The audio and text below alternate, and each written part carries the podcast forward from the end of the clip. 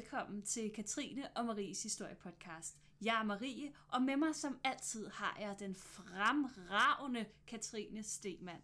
Ja, tak fordi du tog hele navnet med for en gang skyld. Jamen, jeg synes, at det var på sin plads. Frøken Katrine Stemann. Sådan der. Så- I... Har du det godt? Ja, solen skinner, himlen er blå. Dejligt, Ja, dejligt, dejligt. Det er dejligt. Man kan kun blive glad i sådan et vejr. Hvad med dig, Marie? Jo, tak. Jeg har glædet mig utrolig meget til i dag. Det kan jeg godt forstå. Mm. Fordi jeg har jo lavet noget, en lille ting til dig. Mm. Fordi at du gav mig jo en bog sidste gang. Ja. Og jeg tænkte, hvordan kan Marie blive... Altså, hvad, hvad, hvad giver man en kvinde, der har alt? Mor, lemlæstelse, en trier. Ja, Marie, det er det, du skal have. Folk siger altid til mig, så er den underlige. Jeg vil bare gerne have atombomber, kold krig, borg. Marie, hun skal simpelthen have mor. Og hvorfor er det egentlig altid det, det første, du siger? Jeg kan, altså, lytter, nu skal I forstå en ting. Når jeg siger til Marie, jeg har noget godt til dig, så spørger hun altid, er det noget med mor? Mm. Det, altså, det er lidt bekymrende. Ja. Min far er politimand. Jeg ved ikke, om det har noget med det at gøre. Jeg er miljøskadet måske. Og Marie, der er faktisk sådan et lille kirsebær på toppen. Uh. Det foregår i oldtiden.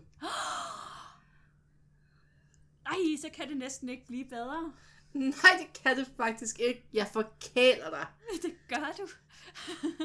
Altså, jeg ved, hvordan man behandler en dame. Uh. Og det er ikke helt ulig dagens hovedperson. Ramses den tredje. Bemærkede du lige den smooth overgang der? Åh, det var, det var klasse. Det var det virkelig. I dag, der skal vi nemlig tale om, hvordan Ægyptens sidste store farve, han blev myrdet. Og så skal vi tale om det, man i dag kalder harems konspirationen. Wup, wup. Altså, det er jo helt to gode ting, ikke? Det var, det, Det et var, har... Um, Katrine har skrevet i manus her, Marie siger glade lyde. Det var, det var min glade lyde. whoop, whoop. Wup, wup. Du, du gider ikke engang at komme med til det, bare sige, whoop, aha, Wup. Aha. aha. Yo. Historie der. Boing, boing. Hører de unge mennesker Nick og Jay nu? Det tror jeg ikke. Nå. Jeg tror, vi skal ud noget chili eller noget gulddreng. City? Chili? Chili? Gilly? Ja. Jeg ved ikke, skal man udtale givet fransk? Chili eller gilli? Jeg, jeg, jeg, jeg ved slet ikke, hvad det er for noget. Det er det, de unge vil have. Nå. Det har jeg set, når jeg kigger på Spotify's top 25. Ja. Men ved du hvad, jeg, havde, jeg har haft en praktikant i den her uge på arbejdet, og han var født i 2003. Og det var, det var en lidt traumatiserende oplevelse, fordi altså, det, det var bare... Han var jo et barn. Han var jo... Men han kunne faktisk han kunne både gå og spise og tale. Altså, Du, du sad sådan, da du kiggede på det. Jeg, jeg har jo ikke en børnehave. jeg var sådan lidt... Og, og du skal i praktik? Nå. Lille Ja, ven. ja, lille ven. Tag et maltbolsje. Der er så mange, der er så mange, meget, jeg ikke forstår. Nej. Det kan være, at vi faktisk skal have en ungdomskonsulent på podcasten. Det kan godt være, fordi det her det ender med bare at blive P4 og maltbolsjer. Og Øh, endnu værre P1. der, der, P1 fejler ikke noget. P1, det er virkelig for gamle mennesker. Nå. P4, de er jo sådan blevet rimelig unge i det. Jeg har da Ja. gulddreng på P4 engang. Jo, men på sådan en lidt pr- provinciel måde. Mim, mim, mim. Hvad er det galt i provinsen? Ej, men jeg skal ikke kunne sige, at, at P4 er- er jo Man skal ikke kaste sten, når man selv bor på Falster. Nej, og jeg hører jo P4 Sjælland hernede, og nu skal jeg heller ikke gøre mig upopulær hos P4 Sjælland, fordi vi har faktisk nogle venner på P4 Sjælland. Jeg kan rigtig godt lide P4 Sjælland, de er rigtig flinke. Skud. Okay. ud til P4 Sjælland. Ja. Nå, men øh, du sagde noget med... Er der andre, du vil gøre dig uvenner med, inden vi går videre? Skal vi bare tale om Ægypten nu? Ja, skal vi ikke det? Ja. Inden vi skal til det saftige, Marie, så skal ja. vi lige have lidt kontekst på plads. Kontekst er godt. Kontekst er alt. Ramses den 3. han var jo uden tvivl, altså han var jo en af de store farver, og han var også en af de sidste store farver. Mm-hmm. Han var en dygtig strateg, det er sådan det man husker ham for. Og han nåede faktisk under sin regeringstid at redde Ægypten for ikke en, men to invasioner på samme tid. Hold da fast. det er, sådan, det er rimelig godt gået, vil jeg sige. Ja. Sådan rent tidsmæssigt, så befinder vi os i 1153 før vores tidsregning. Og Ægypten er i efteråret af det, man kalder for den gyldne tidsperiode, eller den gyldne tid. Der var ikke længere arbejde til alle, og middelklassen, ja, havde man også i Ægypten, øh, bourgeoisiet, øh, fik ikke længere penge for deres arbejde. Det er som regel aldrig et godt tegn. Fattigdommen den var voksende, og utilfredsheden den steg dag for dag, måske forståeligt nok. Man bliver bare sådan lidt, man er sådan lidt edgy, hvis man ikke får mad. Ja, og penge for sit arbejde. Præcis.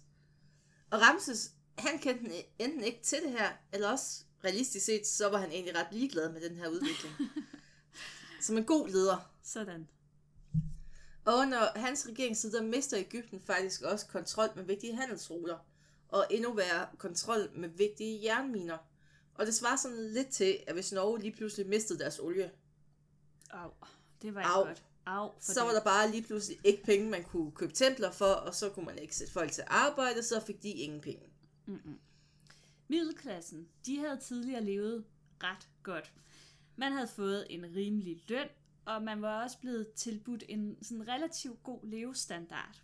Men da Ægypten begynder at mangle penge, der forsvinder alle de her goder sådan stille og roligt.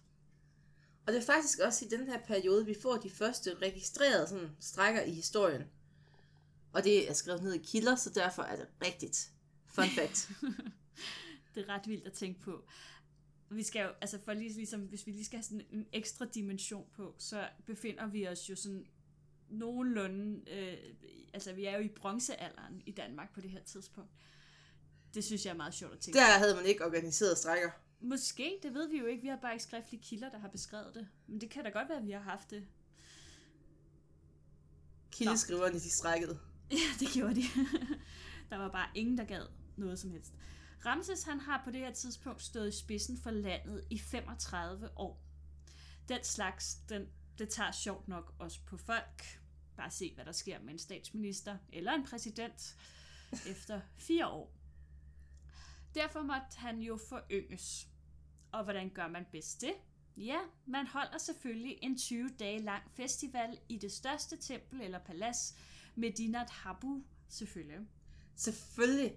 Og man kender er det jo godt lidt for sig selv. Sådan en 20-dages festival. Åh, så man bare klar igen. Det er man. Der Det gør man godt for sjælen. Og især, når man har hele sit harem med. Den slags booster bare vitaliteten helt ekstremt. Er, er det din sexy lyd? øh, ja, Du lyder lidt som... ingen kan stå for mig. Du lyder som en kat. eller en, en, øh, vred hamster eller en... en vred hamster. det er mig. Ja. Og vi snakkede jo om haremet. Sjovt nok, Marie. Der kunne du godt... Altså, du er nok blevet indvældt med den der sexy lyd. Kun på grund af den. Og det var som sagt i haremet, at konspirationen den ligesom tager udgangspunkt i. Mm-hmm. Et harem, det fungerer ikke på samme måde som et ægteskab. Kvindernes rolle, det var simpelthen at underholde faraven og føde ham sunde børn. Helst sønner. Altid sønner. Mm. Og det var, jo en, det var jo en tid med høj barn, altså barnedødelighed, selv for de kongelige. Så derfor var det en form for forsikringspolitik for faraven at have en masse børn. Og det er jo så også ført til masser af problemer sådan før i historien, hvor at, der er nogle farver, de har haft 100 børn, der kunne arve tronen. Ja, det, det er måske heller ikke lige Nej, det, det er heller ikke en holdbar situation. Det er det ikke, nej. Det var for dyrt og for bøvlet at transportere alle de her kvinder rundt. Så hvert palads havde sit eget harem. Det er ret smart, så er der ligesom også... Det er sådan en udflytningspolitik. Ja, øh, harem, det kan faktisk oversættes til fanger, sjovt nok. Og det var jo egentlig også det, som kvinderne i bund og grund var. De måtte ikke kommunikere med omverdenen eller forlade deres hjem. Det er sådan faktisk ret sammenligneligt også med at gå i kloster, kan man sige. Og ved du, hvad man kunne bruge sin tid på her i det her tempel? Nej. Man kunne sidde og væve, og man kunne spille på instrumenter, og man kunne sidde og gøre sig pæn. Det var sådan cirka det. Og så sad man føde selvfølgelig bare og ventede på, at farao han kom og måske ville knalde en. Sikke et liv. så havde man adgang til luksus. Mm, og hvem kan ikke lide luksus? Det var dyre olier, eksotiske dufte og så rigtig god mad. Det Den er er- simpelthen ren win-win, det kan jeg godt se. Altså, jeg havde meldt mig til. Den største bonus, det var dog, at man var sikret en plads ved Faraos side i efterlivet. Det vil sige, at man ligesom kom det gode sted hen. Hvis man går tilbage i en af vores ældre afsnit, der taler vi jo netop om det egyptiske efterliv. Det er rigtigt, ja. Og der er det bare vigtigt ligesom at være på den gode side af det her. Mm. Og det var man automatisk sikret, hvis man var en del af Faraos ejendom. Okay. Og så var der selvfølgelig også den bonus, at man kunne blive mor til den næste farve, hvis man gør det ordentligt. Nogle af de her kvinder, de blev valgt på grund af deres smukke udseende. Andre, de var prinsesser, der var blevet givet som gave fra andre konger. Tak, far. og de fleste kvinder, de accepterede det her liv som en del af haremet. Men der er faktisk meget, der tyder på, at kvinderne i Madi- Minat Habu faktisk ikke... Ægyptisk skal ikke lige din stærke side. Modsat Ol, romansk, som bare sidder i skabet hver gang. Madinat Habu. Jeg ved det ikke. Det lyder faktisk meget rigtigt. Jeg tænkte bare. Okay. Mm, noget af den stil. Mm. Men de delte ikke den her begejstring for et liv i fangenskab. Mm. Og nu skal vi have lidt arkeologi. Er du klar? Altid, Maria. Altid. Jeg ved det. Man kan faktisk... Nej, jeg prøver lige igen. Man fandt faktisk øh, Ramses mellem 40 andre mumier. Og der var ingen ydre tegn på skader. Heller ikke, da man tog røntgenbilleder.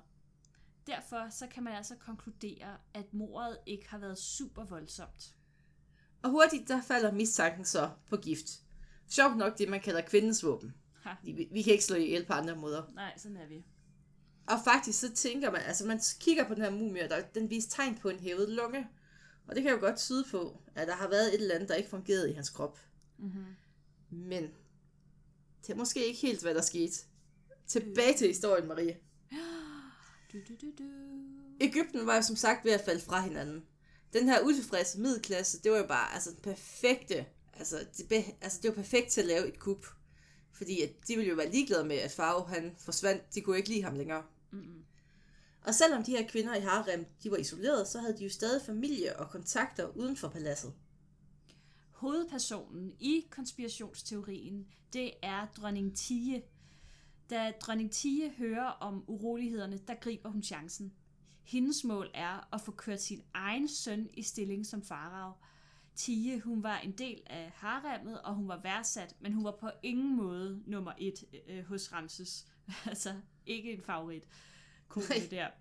Øh, nummer et, det var dronning Isis, hvis søn også var arving til tronen.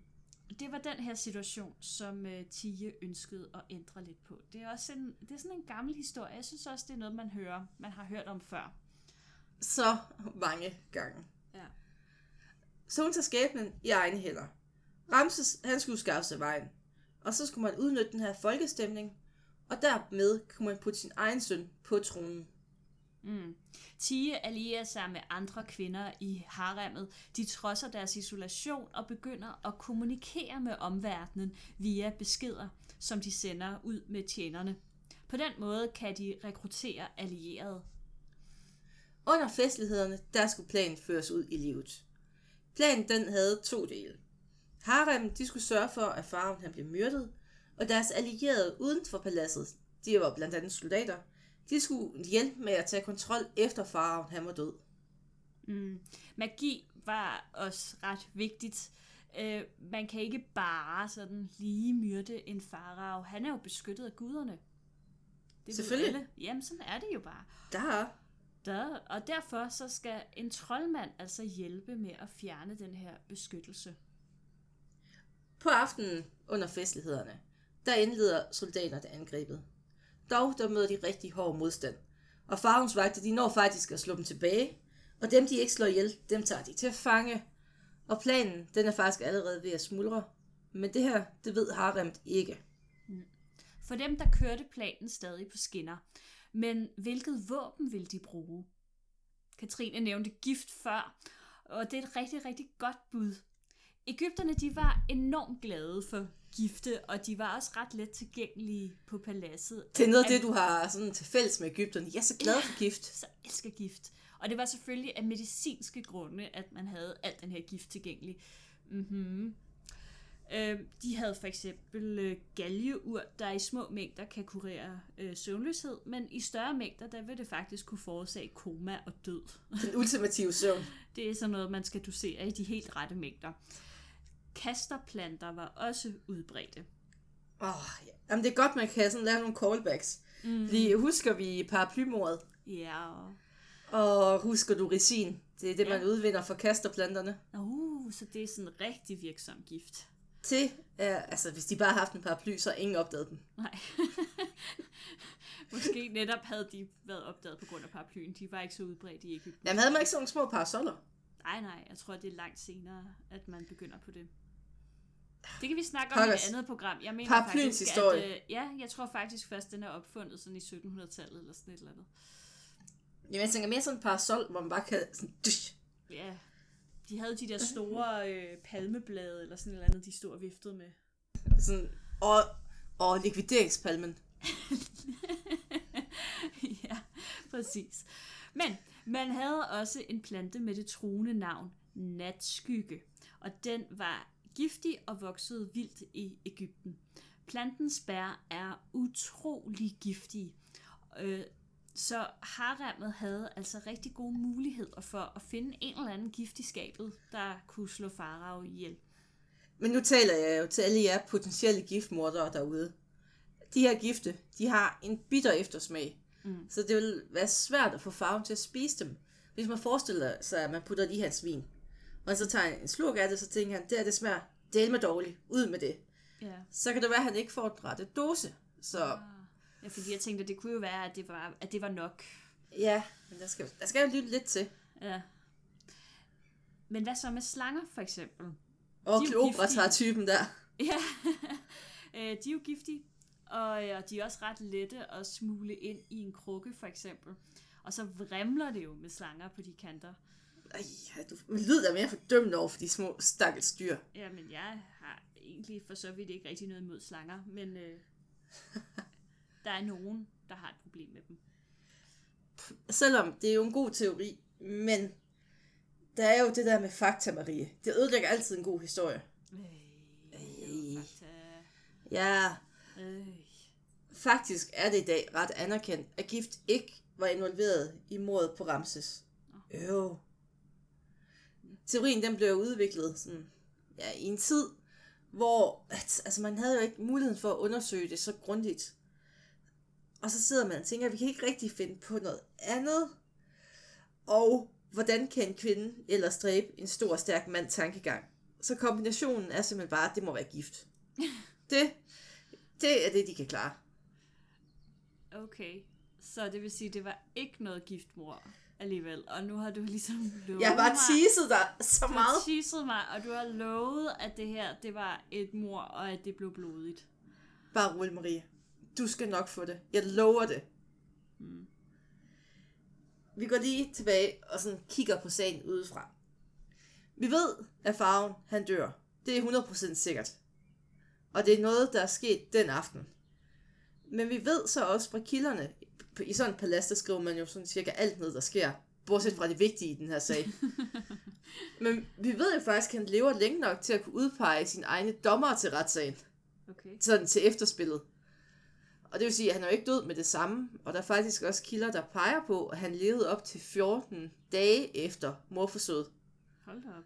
Så altså, vi har sådan et spænd, vi ikke rigtig kan redegøre for. Altså, han, der sker noget den aften, der gør, at han bliver såret. Han ved på et tidspunkt, at han skal dø, og han får udpeget nogle dommere, men vi får ikke rigtig at vide, hvad der er sket. Mm. Og det kan jo være, altså historikere, de har tænkt på, om det er fordi, man godt vil skåne ham sådan, at man ikke vil have, at der står i journalerne, at han er blevet forgiftet og ligger og har det rigtig skidt. Mm. Så det er bare noget med de her, man har sådan lige glemt at skrive det ned. For ligesom at opretholde den her idé om den store, stærke farao. Men vel også i virkeligheden, fordi hvis han er beskyttet af guderne, men så kan Ja. i den her situation, altså det kan jo skabe lidt problemer, ja. hvis man pludselig finder ud af, at farao så alligevel måske bare er et ganske almindeligt menneske. Shh, Marie, det må du ikke sige. Nej. Og altså ifølge journalerne, der kan vi så læse, at de soldater, der var involveret i kupforsøget, dem der blev taget til fange tidligere, de blev tortureret og afhørt for information. Og når man læser de her beretninger, så virker det ikke til, at de, de fik den lette sådan udgave af det. altså, de havde jo altså, dræbt farve, og, og den slags, det er en forbrydelse mod guderne, og så tager man bare ikke fløjtshandskerne på. Nej, Det, der var ikke noget der. Øhm, alle sammen blev sigtet for forbrydelsen. Alle, alle soldaterne, men også Ties søn, og vel også Ties selv, eller hvad. ikke på det her Øh, tidspunkt. Ikke, på, ikke endnu. Okay, men Ties søn i hvert fald. Øh, ham, som hun havde forsøgt at gøre til den nye farag. Haremmet øh, som helhed blev sat i husarrest. Det er fint, de kunne alligevel ikke gå ud før. Jeg tænker også, det er sådan lidt omsonst. så lidt. Okay, Ja, så, Jamen, så øh, bliver vi indenfor alligevel. ja, vi sidder bare her og væver, så Ja, ikke en, en, en redsom straf. øh. Mm. Men almindelige mennesker, de kan ikke dømmes for forbrydelser, der er blevet begået mod guderne. Derfor var man nødt til at hedkalde Amun-højpræsterne til at dømme det her. Det var så også dem, der tog magten i Ægypten 100 år senere. Fun fact. Nå, 10 dage før retssagen, der påbegyndte præsterne en renselsesproces, hvor de badede dagligt, og de fjernede alt hår fra kroppen. Og som lille bonus, man havde jo sådan dårlig ånden i gamle dage, så fik de sådan lidt natron, de kunne gå og tykke på for at fjerne dårlig ånden. Mm. Så var de bare dejligt rene. Og i de her 10 dage, så tog de også stoffer. Helt vildt mange stoffer. For at hallucinere, for at komme i kontakt med guderne. Det lyder som et super dommerpanel. Totalt godt dommerpanel. Det bliver værre, Marie. Det bliver værre. Retssagen, den var jo faktisk afgjort på forhånd. Der var ikke nogen afhøringer eller beviser for den sags skyld. Man brugte et stort gyldent idol som, som dommer, altså sådan et gudebillede. Ja, sådan Ja. kæmpe stor, sådan en lille ged. Ja, okay, så man har det her Eller kæmpe bedre. store gudebillede, som man simpelthen tænker, det er dig, der skal være dommer. Ja, Er det alle de her stofmisbrugere, øh, der sidder og tænker, er jeg over, øh, de er også med ind over det her. Det, det er en du fantastisk retssag. dommer. Ja. viden derovre. Nå, øhm, det var min stofmisbruger øhm, Nå, men det her gudbillede, det bliver båret ind, og, og så bliver det stillet ja og nej spørgsmål. For eksempel, er han skyldig? Bevægede det sig frem, så betød det ja, og hvis det bevægede sig baglæns, så betød det nej. Sådan, ja, altså, det er fantastisk, Marie.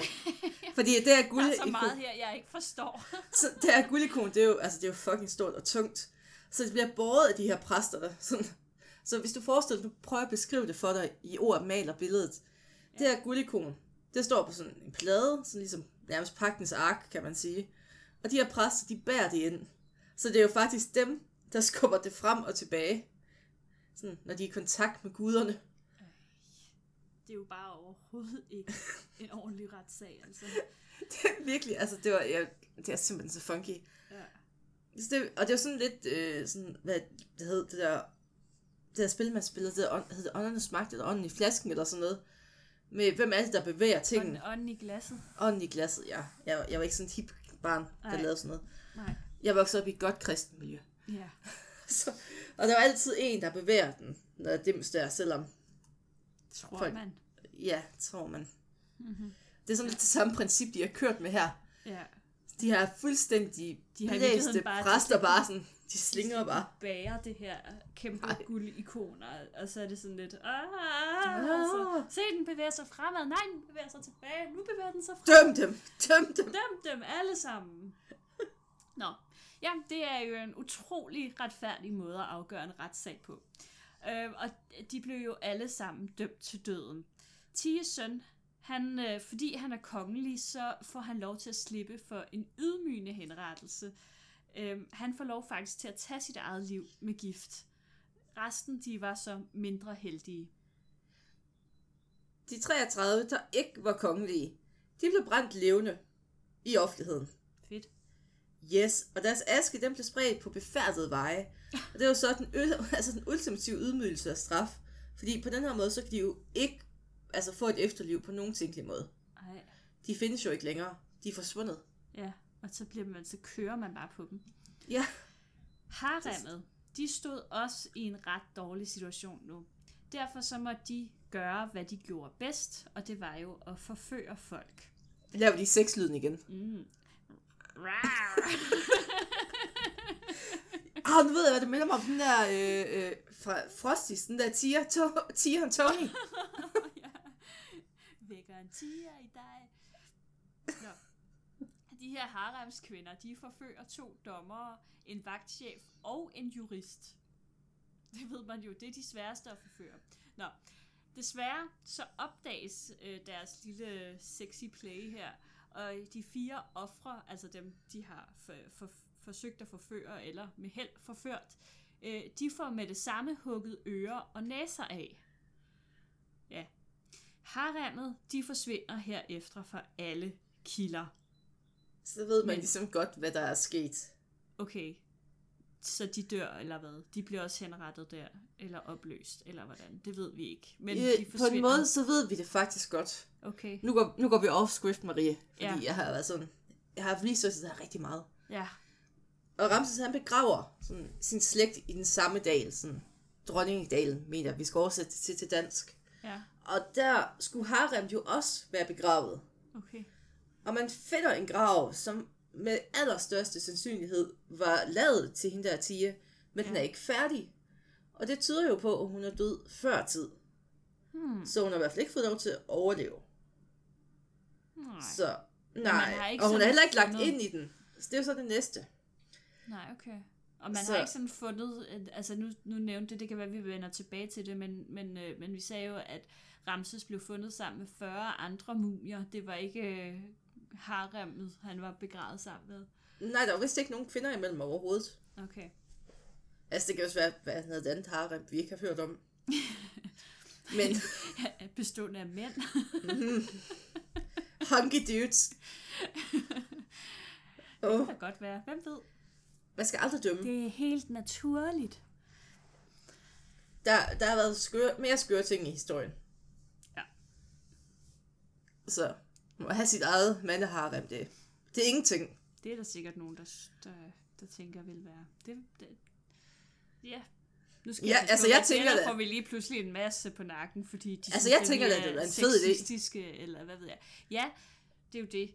Selvfølgelig kunne Farao også have haft et mandeharem. Marie. Men man skal jo bare lige huske på, at, at, øh, at, at, at det- det primære, den primære årsag til overhovedet at have det her harem, var, at de skulle føde nogle sønner. Stærke, flotte sønner. Og derfor er det måske lidt urealistisk, at der har været sådan et mandeharem. Præcis. Nå. Fnis. Fnis. Men det efterlader os jo faktisk stadig med nogle spørgsmål. For vi ved jo ikke, hvordan Ramses han døde.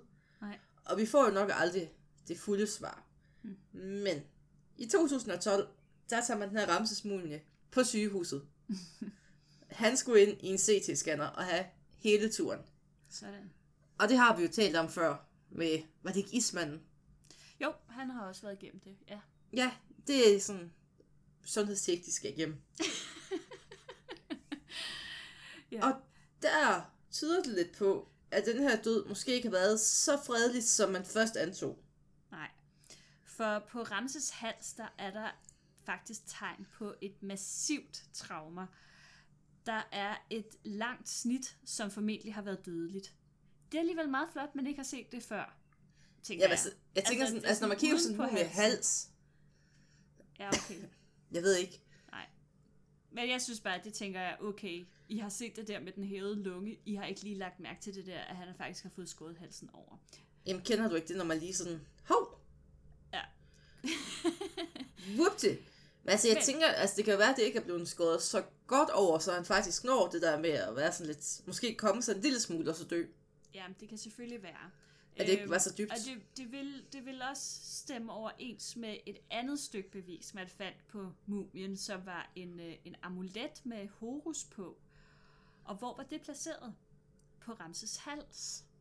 Altså, det kan, det, så noget kan måske godt tyde på, som du siger, at enten har, altså, at man ligesom har forsøgt at hele ham, mens han stadig var i live, og han ikke døde med det samme, eller at det har været meningen, at han skulle heles i efterlivet. I, altså, han dør jo. Mm. Og den gode plan, den må jo falde fra hinanden. Så arvefølgen, den forbliver, som den var før. Så det er Isis søn, der arver tronen. Han hersker kun i seks år. Det, det var ikke så succesfuldt. Mm. Hans største bedrift, det var egentlig at sørge for, at historien om sin fars død, den blev nedskrevet. Se, Okay. okay. der, er, der er historikeren, der er jo ligesom et eller andet, der sådan kilder lidt. Uh. At det er offrets søn, der sørger for, at historien bliver nedskrevet. Ja, det kan man selvfølgelig sige, men altså omvendt, så altså, der findes jo aldrig objektiv historieskrivning. Nej, men jeg vil bare gerne have flere kilder, Marie. Ja, okay, Hvad, måde. hvad er Så- bedre end en kilde? Flere Ja. kilder. Det er rigtigt. Ja. Og en af hans andre præstationer, det var jo, at Tia og hendes søn, de blev, simpelthen bliver slettet fra vægge med mere. Ja. Altså deres navn blev slettet. Ramses han havde sådan en stor stentavle, hvor hans børn ligesom var afbildet. Mm. Og der er så en uden navn på. Fedt. Og der er en af de her haremskvinder, de var også afbildet. Der er også en uden navn. Ja. Så gæt, hvem det kunne have været. Gæt hvem det er. Ja. Hvem må det ikke være med? ja. Så, Ej. så i bund og grund, så, øhm, altså vi ved, øh, Ramses, han bliver slået ihjel, mens han har den der fest for, altså ironisk nok kan man sige, for ligesom at, at booste lav- sin egen ja. vitalitet, ikke? Kom lidt tilbage. Ja, kom lidt tilbage. Ligesom når Lars Lykke tager op i, sådan, til Nordjylland for Ja, for lige at, at få en fiskefrokost. nemlig. Ja. Det er sådan lidt det samme. Præcis. Og så bliver han øh, forsøgt myrdet. Han bliver Øhm, også... Altså, Han bliver myrdet. Altså han dør i hvert fald. Men præcis hvad der sker, det ved man så ikke helt med sikkerhed. Måske får han gift, det gør han så nok ikke. Måske får han halsen skåret over. Øh, og hvem Han- der er gerningsmanden, det er man heller ikke 100% sikker på. Det, Men dem, der er meget, der tyder peger på, på, at der er to Det- hovedmistænkte. Ja, Så, og det er Tige, og det er hendes søn. nemlig Ja. Uh. fedt. Så der var lidt intriger også. Det var der bestemt. Det minder jo en lille smule om en, en noget senere historie, hvor der dog ikke er, er mor involveret, men... Game of Thrones, nej. Der er mor. Ja, der er en masse af mor. Nej, jeg tænkte på øh, i, i vores øh, kongerækken, øh, hvor vi har... Øh, hvad hedder det? Øh, øh, øh, dronning Juliane, øh, Nå, Marie, ja. som vil have sin egen søn, og det er noget med Christian 7, ham der, den sindssyge konge, som måske, måske ikke var så sindssyg, som historien gør ham til, fordi det måske i virkeligheden var noget med, at hun ligesom gjorde det lidt værre, end det var, for, så hun kunne få sin egen søn. på De der dronninger der, de er jo syge det er, no, det er noget værre noget. Magt De har, altså, er dronning ligesom- Cersei, hun virker jo helt rolig og mild. Og Fuldstændig normal og, øh, og fornuftig. fedt.